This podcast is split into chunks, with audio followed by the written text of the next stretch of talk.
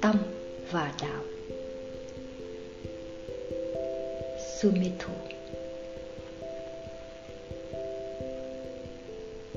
Người dịch Susanta Nguyễn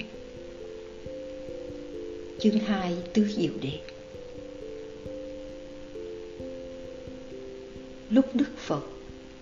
vừa đại ngộ dưới cội Bồ Đề.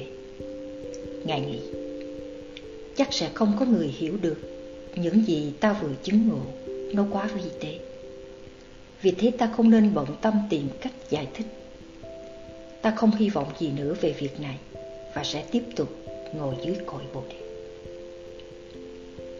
Nhưng lúc đó, Thần Phạm Thiên Sahambati Vị tượng trưng cho lòng bi mẫn với tất cả chúng sinh hiện ra và thưa với Phật. Bạch Thế Tôn, Con thấy vẫn có những người với đôi mắt chỉ dính chút bụi mờ. Cung thỉnh Ngài giảng pháp vì lợi lạc của số người ít ỏi này. Đức Phật Thế thì ta sẽ cố gắng.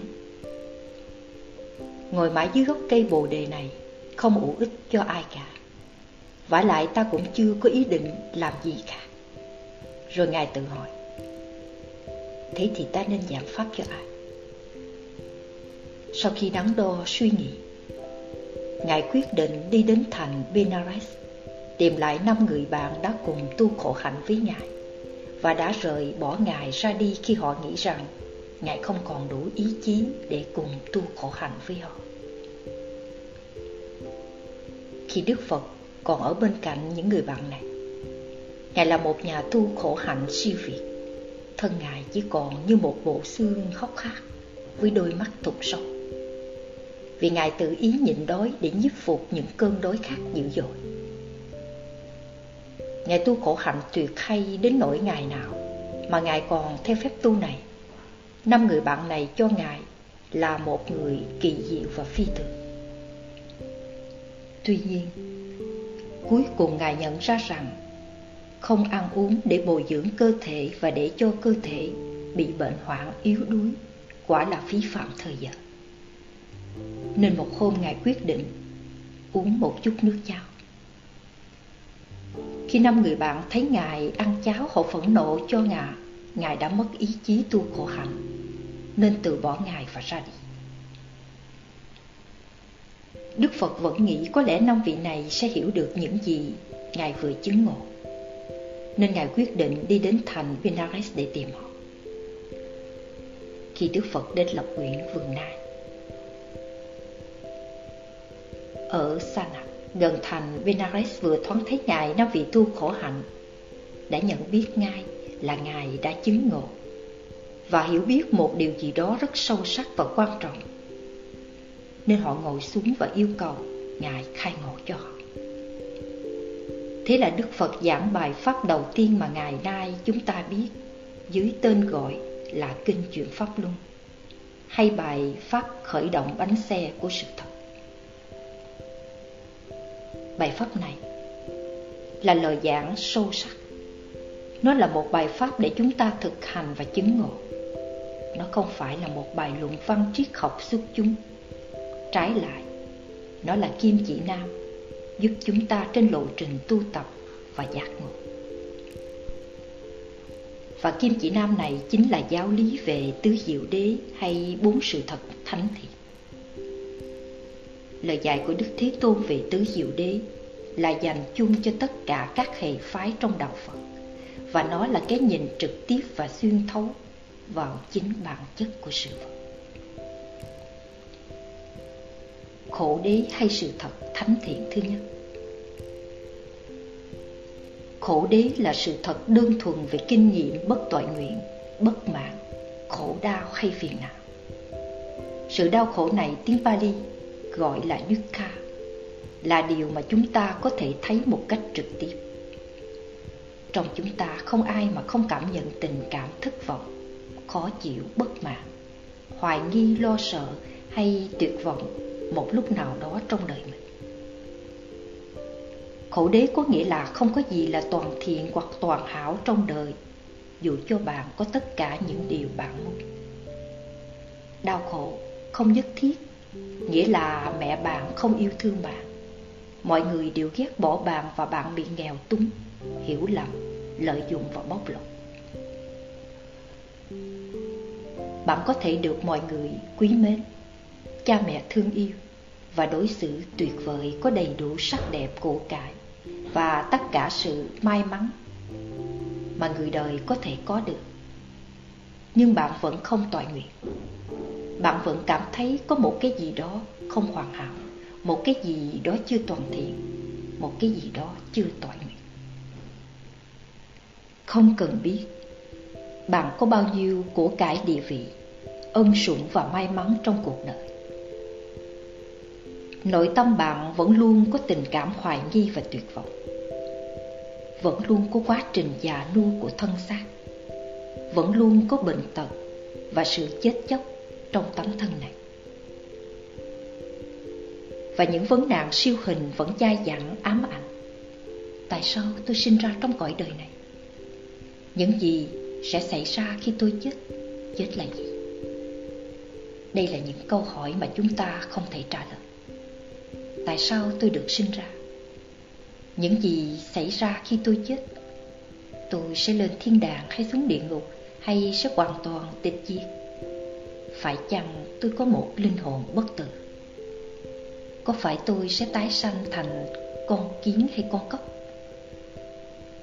tất cả chúng ta đều muốn biết những gì xảy ra khi chúng ta chết. Có thể chúng ta sợ phải đương đầu với sự thật nhưng vấn đề vẫn nằm đó và tiếp tục ám ảnh chúng ta. Khổ đế chỉ cho chúng ta thấy sự đau khổ chung của loài người.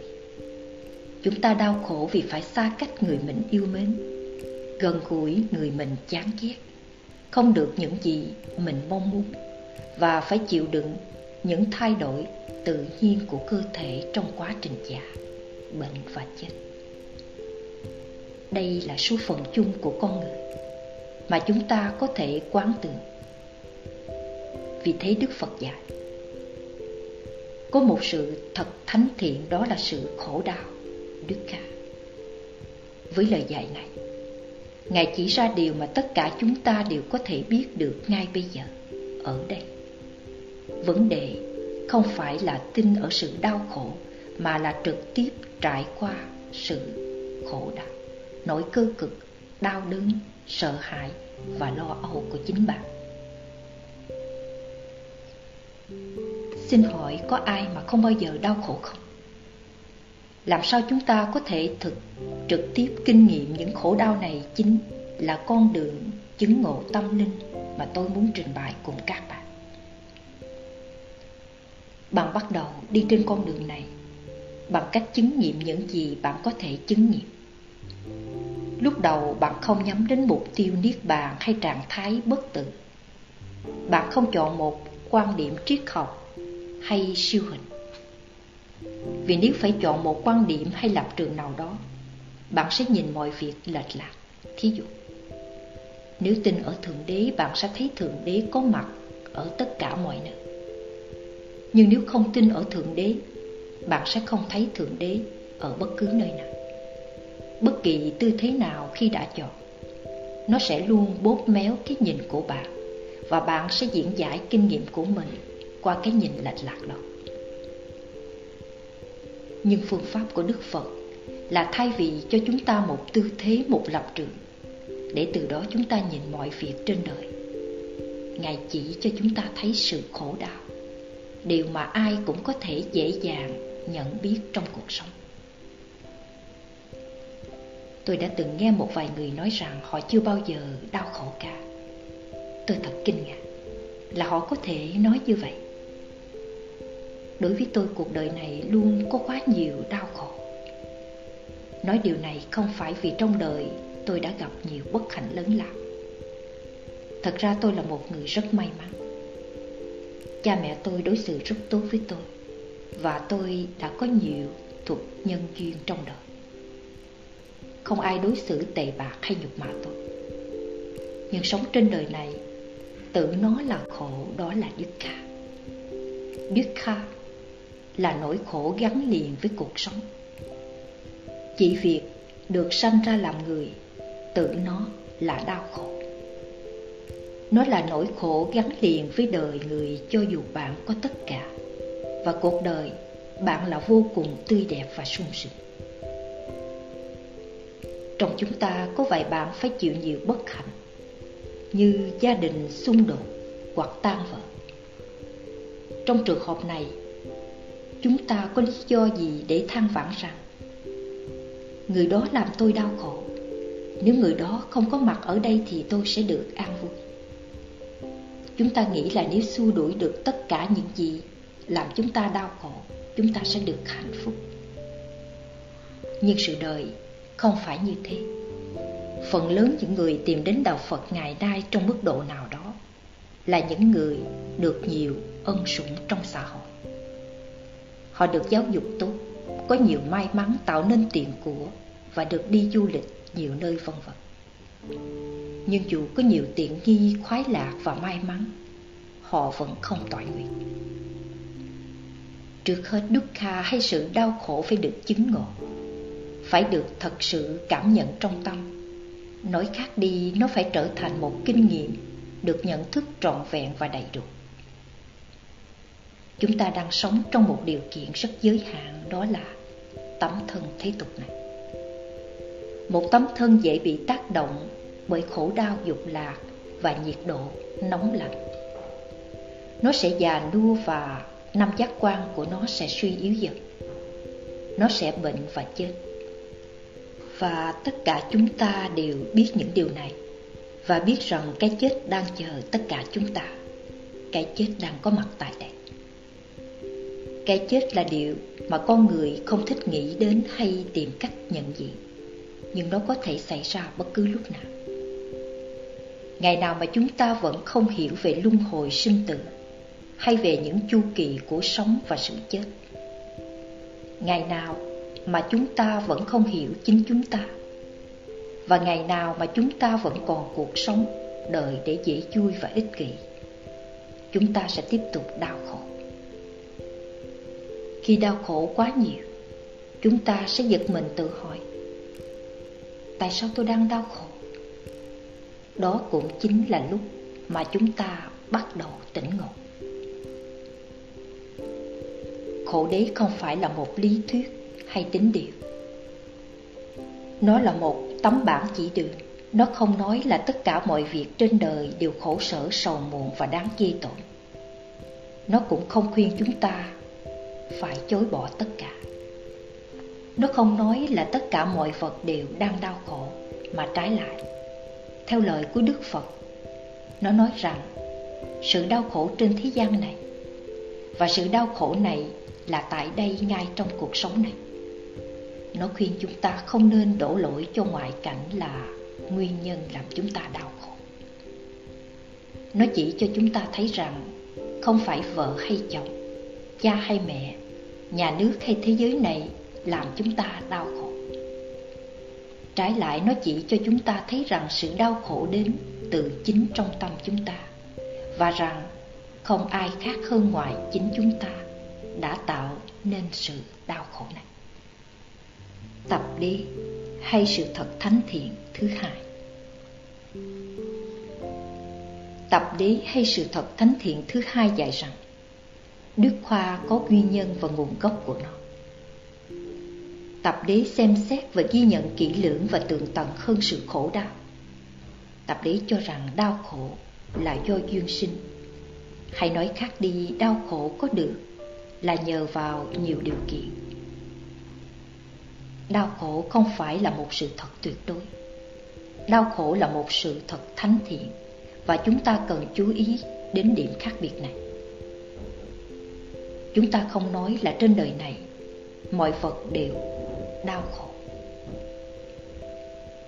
Nhưng chúng ta nói là có nỗi khổ luôn gắn liền với các thế gian mà chúng ta đang sống và những giới hạn của kiếp sống này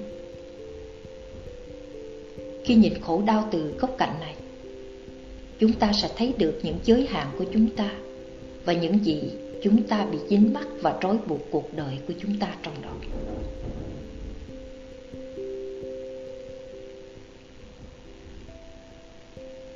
Thân thể là một trong những sự vật mà chúng ta bị dính mắc.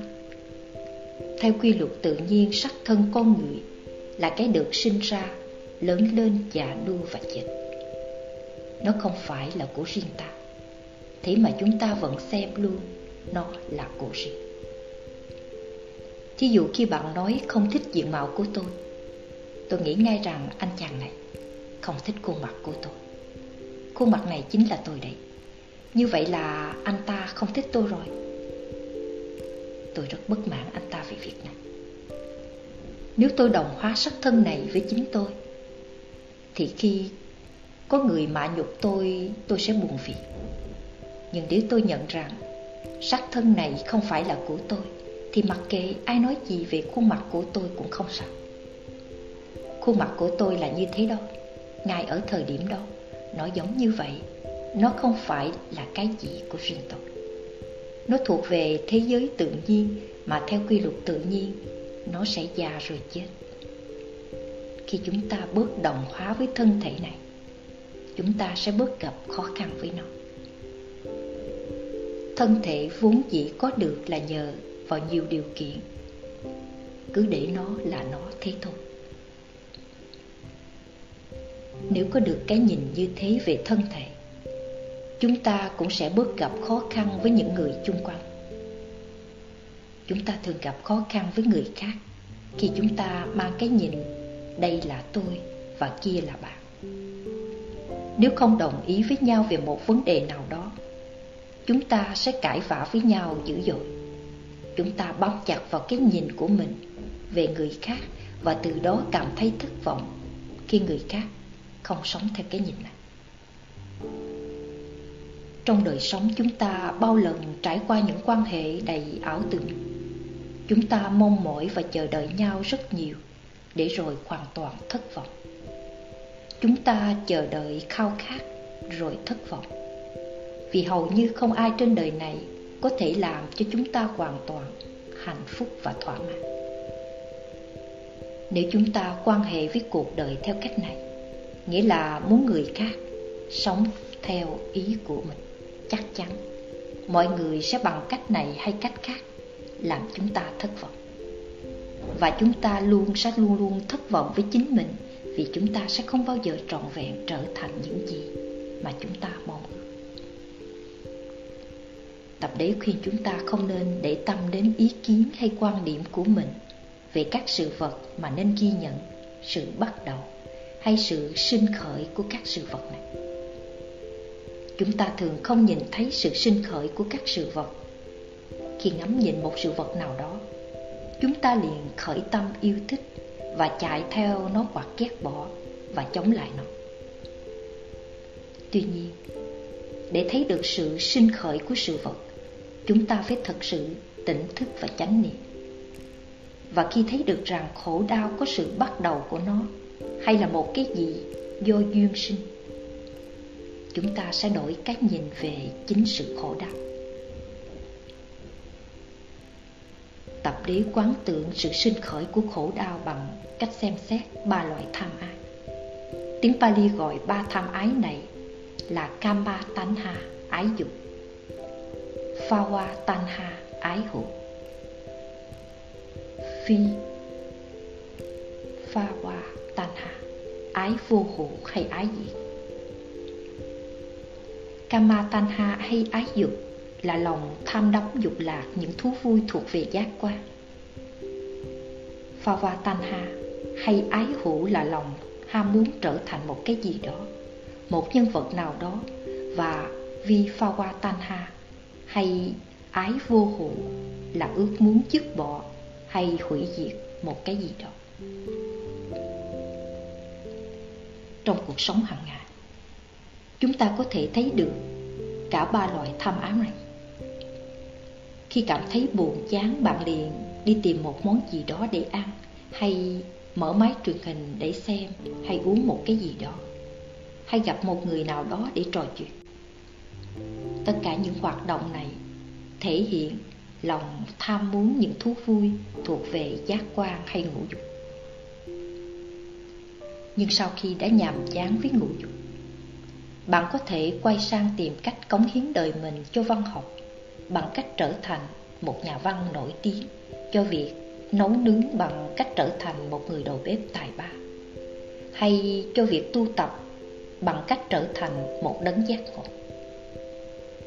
Tất cả những mơ ước này là ái hữu, nghĩa là mong trở thành một cái gì đó. Và khi nhàm chán với dục lạc, với sự thành đạt trên đời, bạn chỉ muốn chối bỏ chính sự hiện hữu của bạn ngủ nhiều là một hình thức đắm chìm trong vi pha hoa tàn hạ hay ái vô hữu tức là muốn chối bỏ hay quên bẵng đi cuộc sống này. Nhưng khi vừa thức dậy sau một giấc ngủ dài bạn lại bắt đầu mơ ước trở thành một cái gì đó hay được sống trong dục lạc. Và vì thế bạn lại tìm một cái gì đó để ăn, để hút, để uống, để ngắm nhìn, để đọc để suy tư cho đến khi bạn trở thành nhàm chán và tìm cách quên đi chính những kinh nghiệm này. Thưa bạn khi bị ám ảnh, kinh sợ hay giận dữ về một điều gì, có phải bạn tìm cách diệt trừ ngay những tình cảm này? Bạn la hét với chính bạn tánh tôi rất nóng nảy, tôi không chịu được bất cứ lúc nào sân hận ganh tị và sợ hãi vân vân khởi lên trong tâm. Bạn đều tìm cách trừ khử chúng. Đó chính là vi pha hoa tan hạ hay ái vô hộ, ái diệt tức là ham muốn dứt trừ một trạng thái tâm mà bạn không ưa thích. Ba loại tham ái này là điều kiện sinh khởi của khổ đau. Tập đế dạy chúng ta rằng dính mắc vào tham ái là nguồn gốc hay nguyên nhân của đức cả khi tỉnh thức và chánh niệm, chúng ta sẽ thấy sự sinh khởi của khổ đau. Và cùng lúc đó, chúng ta sẽ thấy được sự dính mắc của chúng ta với tham ái. Nhưng cả ba loại tham ái này đều có sự bắt đầu. Chúng sinh khởi và do đó không phải là những điều kiện thường hằng của tâm thức chúng không phải là sự thật tuyệt đối. Diệt đế hay sự thật thánh thiện thứ ba? Sự thật thánh thiện thứ ba này, hay diệt đế, là sự thật của sự chấm dứt khổ đau. Khi thấy và biết được sự chấm dứt khổ đau, chúng ta sẽ có khả năng nhìn xuyên thấu và chịu đựng tác động của một số tham ái, thay vì chỉ biết chạy theo thói quen chống lại, hay tìm cách thỏa mãn chúng. Chúng ta sẽ bớt dính mắt vào tham ái và bớt chăm lo thỏa mãn những tham muốn của mình. Chúng ta để cho tham ái chấm dứt một cách tự nhiên. Chúng ta trải qua và chịu đựng được sự nhàm chán hay đau đớn, hoài nghi và tuyệt vọng và hiểu rằng chúng sẽ chấm dứt nếu hiểu theo nghĩa đen thì thái độ chấp nhận và chịu đựng khổ đau này. Có vẻ thụ động, bi quan và im thế. Nhưng nếu nhìn từ một góc độ khác, khả năng chịu đựng, trải qua và thấy được sự chấm dứt của khổ đau này sẽ giúp chúng ta trưởng thành về tâm lý và tình cảm. Người đời thường cho rằng mọi việc sẽ tốt đẹp hơn. Chúng ta sẽ hạnh phúc và giàu có hơn chúng ta sẽ được nghỉ ngơi và vui chơi nhiều hơn, và rồi mọi việc trong đời sống sẽ đẹp đẽ hơn. Chúng ta sẽ luôn luôn tiến về phía trước. Khi còn trẻ và ngây thơ, chúng ta tin cuộc đời là như thế. Chúng ta tôn thờ tuổi trẻ cùng với sự thành hình phát triển và tiến bộ gắn liền với tuổi trẻ nhưng ngày nay nhiều người đã mệt mỏi và chán ngán tất cả những gì gắn liền với cái nhìn lạc quan, tiểu này. Họ xem thái độ trên là thể hiện sự non nước về tình cảm và dưới con mắt của người phật tử. Sự mệt mỏi và chán ngấy này không phải là dấu hiệu bi quan, mà là biểu hiện của sự trưởng thành về tình cảm và tâm lý. Đó là dấu hiệu họ đang quan sát cuộc đời kỹ lưỡng hơn và hiểu quy luật phát triển của cuộc sống. Khi bạn có khả năng thấy, ghi nhận và hiểu được sự chấm dứt của khổ đau, trí tuệ sẽ phát sinh. Khi hiểu được đầy đủ và trọn vẹn sự chấm dứt của khổ đau, chúng ta sẽ rất bình thản. Vì khi chúng ta để cho mọi việc chấm dứt một cách tự nhiên và không tìm cách loại trừ nó, tâm chúng ta sẽ thanh tịnh và tĩnh lặng. Khi bạn tìm cách trừ diệt sự lo sợ hay giận dữ, thì điều gì sẽ xảy ra? Bạn sẽ chỉ trở nên bồn chồn hoặc chán nản và để dứt trừ trạng thái bồn chồn hay chán nản này. Bạn lại tìm một cái gì đó để ăn, để hút, để uống hay đi tìm một việc gì khác. Nhưng nếu bạn biết chờ đợi và chịu đựng sự bồn chồn và thôi thúc của tham ái, sân hận, hoài nghi, tuyệt vọng, và những cơn giả dưỡi buồn ngủ. Và nếu bạn quan sát được sự chấm dứt của những trạng thái tâm lý này, tâm bạn sẽ bình tĩnh và sáng suốt. Đây là điều mà bạn sẽ không bao giờ có được nếu bạn cứ luôn chạy theo cái gì đó ở bên ngoài.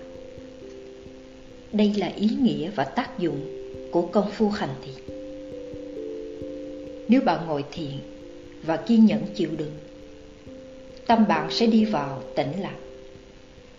Sự tĩnh lặng này sinh khởi vì bạn không còn tìm cách để trở thành một cái gì đó hay diệt trừ một cái gì đó. Đó là sự tĩnh lặng nội tâm hay thoải mái trong tâm hồn.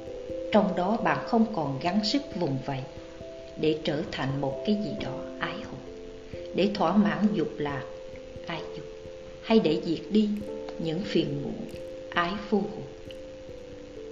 bạn sẽ trở nên thoải mái với những trạng thái phiền muộn này. Bạn bắt đầu sống chung một cách bình thản và dễ chịu với những đau đớn về thể xác bồn chồn và khổ tâm của mình, vân vân. Và rồi bạn thấy rằng tâm của bạn sẽ trong rất trong, rất sáng và rất an tịnh bây giờ chúng ta sẽ thấy là những điều kiện được sinh ra rồi mất đi này là không có tự ngã. Thật ra thế giới vật chất chung quanh chúng ta là do nhiều điều kiện cấu tạo. Thí dụ như tất cả những gì chúng ta thấy được, cả con mắt của chúng ta và nhãn thức chỉ sinh ra khi có sự tiếp xúc giữa con mắt của chúng ta và những sự vật bên ngoài cũng tương tự như thế với những điều kiện của tai và âm thanh. Mũi và mùi hương, lưỡi và vị nếm, sắc thân và những xúc chạm của nó với thế giới chung quanh.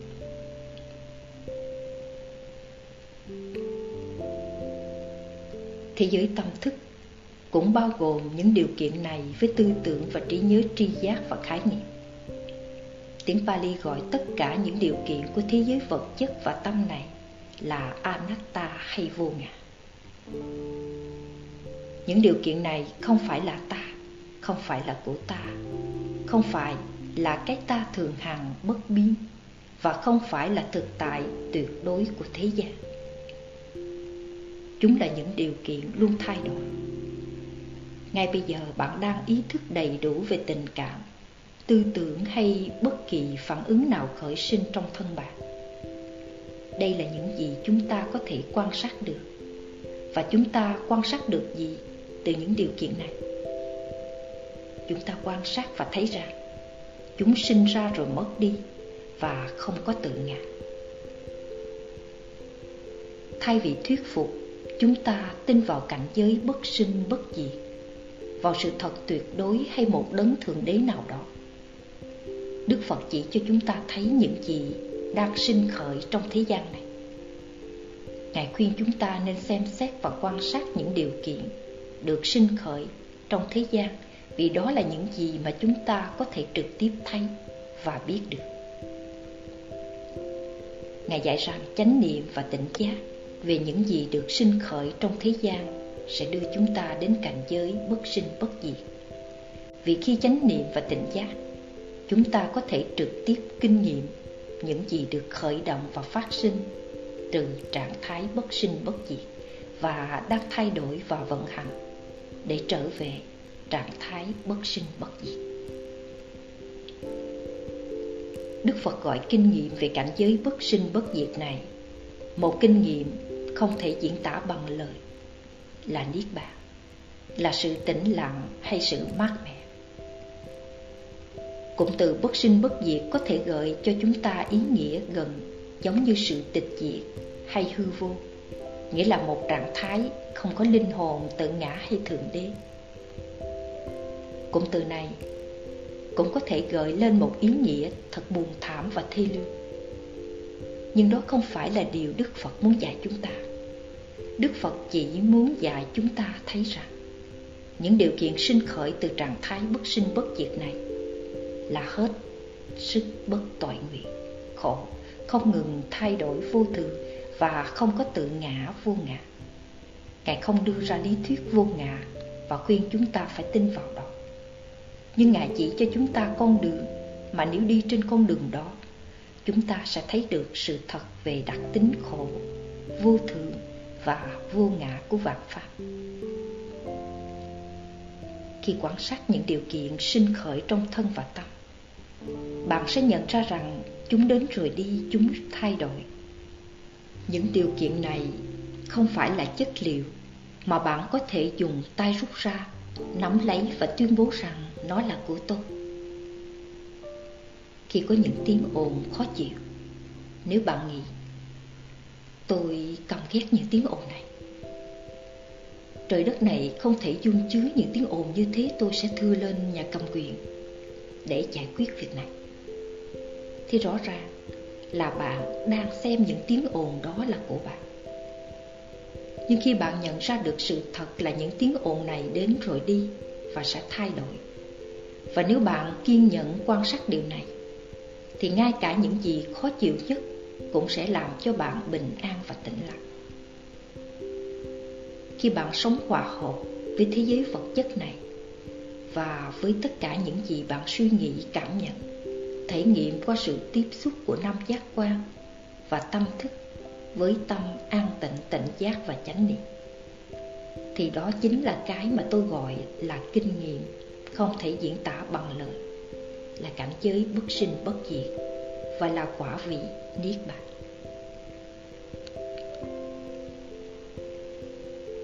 Vì thế chúng ta hành thiện hành thiền là nhìn trực tiếp vào sự diễn biến tự nhiên của tất cả sự vật. Chúng ta quan sát đặc tính chung của tất cả hiện tượng do nhân duyên sinh khởi. Chúng sinh rồi diệt, đó là đặc tính vô thường anicca chúng là bất tội nguyện hay đau khổ, đó là đặc tính của đau khổ dukkha và sự đau khổ này có sự bắt đầu và chấm dứt của nó. Và tự chúng không có cái ngã, đó là đặc tính vô ngã anatta đạo lý hay sự thật thánh thiện thứ tư sự thật thánh thiện thứ tư hay đạo lý là bát chánh đạo hay con đường thánh thiện, gồm có tám chi Phật. Chi đầu tiên của bát chánh đạo là chánh kiến, hay cái thấy biết chân chánh Sammaditthi. Chánh kiến có được khi chúng ta thấy và thể nghiệm được sự chấm dứt của khổ đau. Để có chánh kiến, chúng ta phải luôn luôn chánh niệm. Chúng ta phải thấy rằng tất cả sự vật đều sinh và diệt và không có tự ngã và cái biết phải là cái biết bằng kinh nghiệm trực tiếp và phải là cái nhìn xuyên thấu bên trong sự vật chánh kiến dựa trên sự hiểu biết trực tiếp, sáng suốt và sâu sắc, chứ không dựa trên suy nghĩ tư duy trừu tượng hay khái niệm. Ngày nào mà bạn không thể sự thể nghiệm trực tiếp, mà chỉ dùng suy nghĩ của mình để cho là mình biết về cái sự vật, thì bạn sẽ luôn bất an và rối loạn. Lý do chủ yếu là vì sự hiểu biết thuần lý chỉ dựa trên các ký hiệu và biểu tiện ngôn ngữ, chứ không dựa trên sự thể nghiệm trực tiếp, những thực tại của cuộc đời chi thứ hai của bác chánh đạo là chánh tư duy. Hay thái độ chân chánh ý định chân chánh mục đích chân chánh. Khi có được chánh kiến tâm của bạn sẽ tự nhiên hướng về niết bàn hay cảnh giới bất sanh bất diệt tức là hướng về mục tiêu giải thoát. Bạn sẽ thấy là bạn vẫn còn bị những nghiệp lực và tập khí như hoài nghi, lo âu hay sợ hãi chi phối và kéo bạn trở lại thế giới của ngũ dục. Nhưng bây giờ, bạn có thể nhận ra những nghiệp lực này. Bạn biết được thực tướng của nó và sẽ không bị chìm đắm lâu trong đó. Ngày trước bạn có thể bị mất hút và chìm đắm hàng tuần trong tuyệt vọng, hoài nghi sợ hãi hay đủ loại tham ái dục lạc. Nhưng khi đã có cái nhìn trí tuệ và chánh kiến, bạn sẽ có chánh tư duy hay thái độ đúng. Có thể bạn vẫn chưa đủ quyết tâm để tinh tấn hướng về sự giác ngộ, và vì thế bạn vẫn có thể tiếp tục sống trong si mê và ảo tưởng. Nhưng bây giờ bạn chỉ si mê và ảo tưởng trong một thời gian ngắn mà thôi. chánh kiến và chánh tư duy được xem như là hai chi phần của trí tuệ và từ đó trí tuệ sẽ đưa bạn đến chi thứ ba, thứ tư và thứ năm của bát chánh đạo. Đó là chánh ngữ hay lời nói chân chánh. Chánh nghiệp hay hành động chân chánh và chánh mạng hay đời sống chân chánh. Trong tiếng Bali chúng tôi gọi ba chi này là sila hay giới hạnh, tức là phần đạo đức của bát chánh đạo. Sila nghĩa là làm điều thiện và tránh làm điều bất thiện qua hành động và lời nói. Chánh kiến và chánh tư duy sẽ hỗ trợ cho giới hạnh. Vì khi thấy được sự thật về khổ đau, nguồn gốc của khổ đau và sự tận diệt của khổ đau, bạn sẽ không còn muốn làm và nói những gì có thể gây thiệt hại cho mình và các chúng sanh khác. Bạn sẽ thấy mình có trách nhiệm bạn sẽ không lạm dụng hành động của mình và người khác hay cố ý gây thiệt hại cho các chúng sinh khác. Bạn có thể vô tình làm hại người khác, nhưng thật sự trong tâm, bạn không có ý định hãm hại họ. Đó chính là sự khác biệt. Khi có giới hạnh tình cảm chúng ta sẽ quân bình và chúng ta sẽ thanh tịnh. Vì không giết hại, trộm cắp hay nói dối chúng ta sẽ không bị dày vò bởi tình cảm hối tiếc và mặc cảm tội lỗi. Và tâm chúng ta sẽ an vui, quân bình, buông xả và khiêm hạ. Tình cảm an vui và thanh tịnh này sẽ đưa chúng ta đến chi thứ sáu, thứ bảy và thứ tám của bát chánh đạo. Đó là chánh tinh tấn hay chuyên cần chân chánh.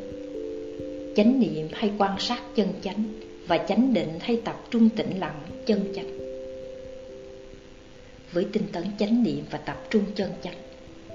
Tâm chúng ta sẽ quân bình, buông xả, không hưng phấn hoạt động, cũng không thụ động trì trệ. Giống như một em bé đang tập đi. Bạn luôn bị mất quân bình và dễ bị trượt ngã. Nhưng chính trong quá trình tập đi này, bạn sẽ dần dần phát huy năng lực. Một em bé tập đi có sức mạnh là nhờ dựa vào cha và mẹ bàn và ghế những cái trượt ngã và va chạm đau đớn và vào những nỗ lực tự đứng lên để đi lại tự động. Rồi em sẽ được hai bước bắt đầu tự đi một mình và cuối cùng em sẽ tung tăng chạy nhảy. Sự quân bình tình cảm cũng đòi hỏi như thế.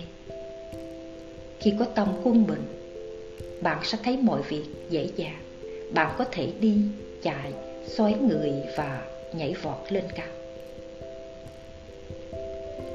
Vì thế chúng ta chia bát chánh đạo thành ba phần. Giới, định, tuệ. Sila là đạo đức cá nhân. Cách làm ăn sinh sống Và ứng xử trong hành động và lời nói. Samadhi định là sự quân bình về tình cảm. Khi có được chánh định Bạn sẽ không còn bị ham muốn ích kỷ, ái dục và lòng tham muốn chiếm đoạt chi phối nữa. Sự quân bình về tình cảm sẽ làm phát sinh hỷ lạc và từ tâm. Bạn sẽ quân bình và buông xả, nhưng không thờ ơ lãnh đạm với cuộc đời. Tâm bạn sẽ không chứa đựng gì khác ngoài tình thương dành cho tất cả chúng sinh, metta. Tâm từ sẽ tự nhiên sinh khởi khi không còn cái ngã nhưng khi lòng ích kỷ trỗi dậy, thì tình thương sẽ trở thành sự thèm khát, lòng bi mẫn sẽ trở thành sự thương hại, niềm hỷ lạc sẽ trở thành sự ham muốn ích kỷ. Khi không có cái ngã, niềm vui sẽ tự nhiên đến và lòng từ bi sẽ tự trào dâng trong tâm bạn. Bánh nha là trí tuệ, là biết được sự thật để tiến đến sự hài hòa viên mãn giữa thể xác tình cảm và tinh thần. Với trí tuệ, ba nhân tố này hoạt động hỗ trợ nhau, thành một thể thống nhất, thay vì hoạt động như là những lực lượng đối nghịch và xung đột lẫn nhau. Sự thể nghiệm trực tiếp. Trong pháp hành của phật giáo nguyên thủy, chúng ta chỉ tập trung quan sát tứ diệu đế khi hành thiền và chuyên cần giữ chánh niệm trong cuộc sống. Chúng ta sẽ cảm nhận và thể nghiệm trực tiếp bốn sự thật thánh thiện này. Vì thế nên khi có người hỏi đức phật là ngài tin tưởng và thuyết giảng về điều gì? Ngài trả lời, như lai thuyết giảng về sự khổ đau, nguồn gốc của khổ đau, sự chấm dứt của khổ đau và con đường đưa đến sự chấm dứt khổ đau các tu sĩ bà la môn lại hỏi đức phật, thưa ngài, có thượng đế hay không? Điều gì sẽ xảy ra sau khi đứng giác ngộ? Ý nói đức, tịch diệt. Đức phật chỉ trả lời vỏn vẹn, tất cả những gì sinh ra sẽ diệt đi và không có tự ngã. Có sự khổ đau, sự khổ đau có sự bắt đầu và chấm dứt của nó, và có con đường để đi ra khỏi khổ đau đó là tất cả những gì ta thuyết giảng. Những bộ óc thông minh, những nhà trí thức vĩ đại có đủ loại kiến giải về sự thật tuyệt đối và đưa ra những hệ thống triết học không tưởng họ nghĩ ra những hệ thống lý luận và logic rất thiện xảo và hùng hồn. Nhưng họ không biết gì về thân và tâm của họ. Họ không học và không nhận biết được điều gì về cái thế giới vật chất và tâm, đang không ngừng sinh khởi và tác động trên chính cuộc đời của họ. Những người chỉ biết sống với tư duy trừu tượng có thể hỏi, bạn tin ở thượng đế hay không tin ở thượng đế? Nếu tôi nói tôi không tin ở thượng đế, họ sẽ hiểu lầm và cho tôi là một người vô thần nếu tôi nói tôi tin ở thượng đế thì họ sẽ nói tôi, không thật sự là một phật tử. Sự ngộ nhận này bắt nguồn từ sự kiện là họ chỉ quan tâm đến tư tưởng và niềm tin, thay vì cố gắng trực tiếp thể nghiệm chân lý. Bạn không cần phải có đức tin để biết là tất cả những gì sinh khởi sẽ hoại diệt và không có tự ngã. Đây là cái nhìn thẳng vào bản chất của sự vật hay cái nhìn trí tuệ mà bạn chỉ có thể biết một cách trực tiếp. Và đây chính là những gì đức phật muốn chỉ cho chúng ta. Cái gì là cái mà các chư phật biết và các chúng sanh chưa giác ngộ không biết? Xin thưa, chư phật biết là bất cứ cái gì sinh ra đều chấm dứt và không có tự ngã. Đó là trí tuệ trong đạo phật. Nó có vẻ đơn giản quá phải không các bạn? Nó không có vẻ gì là cao siêu cả. Nhưng nó là tất cả, bởi vì tất cả những gì chúng ta có thể biết được. Nói khác đi, tất cả những gì chúng ta biết, suy nghĩ và thể nghiệm qua các giác quan, tất cả những gì chúng ta đồng hóa, gắn chặt và xem như là chính chúng ta, là tự ngã của chúng ta, là ta và là của ta, đều thay đổi theo mô hình này. Nó sinh rồi diệt và không có tự ngã. Thế thì cái ngã là gì? Nếu không phải là sắc thân này hay tâm thức này thì cái ngã là gì? Đức phật để cho bạn tự mình khám phá điều này. Vì ngài biết là bạn sẽ bị ảnh hưởng nếu có ai đó mách bảo bạn rằng về việc này. Nếu tôi nói với bạn về điều này, bạn có tin tôi hay không? Sự hiểu biết trực tiếp phải đến từ sự thể nghiệm trực tiếp bằng chánh niệm và trí tuệ và đây là con đường mà tất cả chư Phật đều đi qua.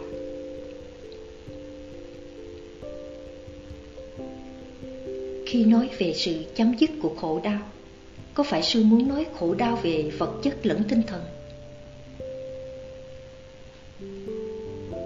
Sự đau khổ mà tôi muốn nói ở đây là sự đau khổ do bạn tự tạo bắt nguồn từ sự vô minh của bạn. Khi vô minh không còn, thì bạn sẽ có cái nhìn chân chánh hay chánh kiến. Lúc đó bạn vẫn cảm thấy vui sướng hoặc đau nhức trong cơ thể. Nhưng bạn không đau khổ vì nó nữa. Nó chỉ tồn tại như chính nó hay những cảm giác mà thôi. Khi bạn không hiểu được chân lý này, bạn sẽ tự mình chuốc lấy đau khổ. Nếu thân thể bạn bị bệnh tật hoặc đau đớn, bạn liền phản ứng và tìm cách chống lại và loại trừ nó. Và bạn cảm thấy sợ hãi, tức giận, hoặc buồn rầu về cơn bệnh, hoặc tất cả những phiền toái mà cơn bệnh mang đến. Đó chính là sự đau khổ do chúng ta tự tạo và tự chuốc lấy. Và rồi vì có khuynh hướng phản ứng chống lại nó, chúng ta lại tạo thêm những điều kiện khác khiến cho mọi việc càng thêm căng thẳng. Nếu bạn quan sát sự đau đớn của thân thể, thí dụ khi bạn ngồi thiền và đôi chân bắt đầu đau nhức và bạn đang tập trung quan sát và cảm giác đau nhức và chấp nhận nó như chính nó thì bạn không còn bị đau khổ vì nó nữa.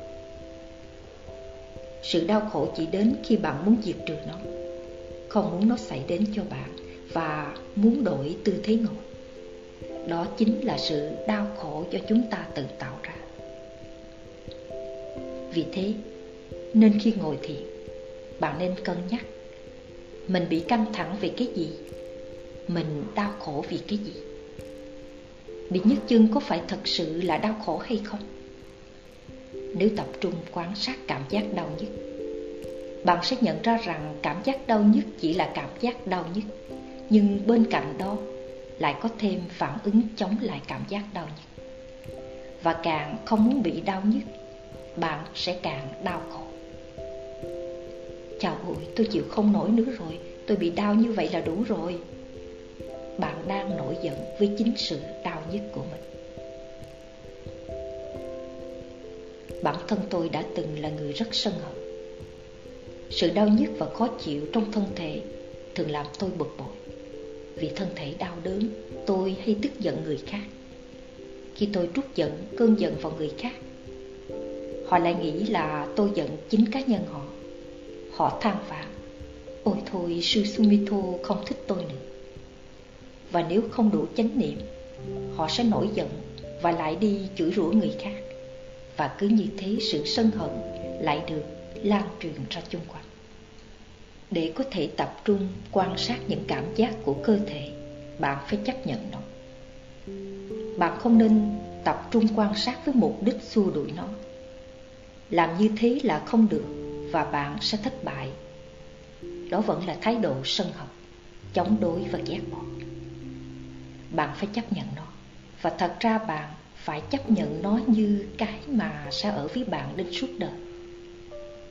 Khi bạn đã hoàn toàn chấp nhận nó, cảm giác đau nhức thật vẫn tiếp tục tồn tại, nhưng nó chỉ tồn tại như là một cảm giác.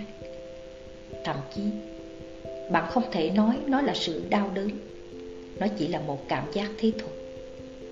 Ý tưởng cho nó thật là khủng khiếp và đau đớn cũng không còn nữa và từ đó những điều kiện hỗ trợ và làm gia tăng sự đau đớn như là tình cảm chống ghét, tức giận và thù hận sẽ từ từ giảm đi.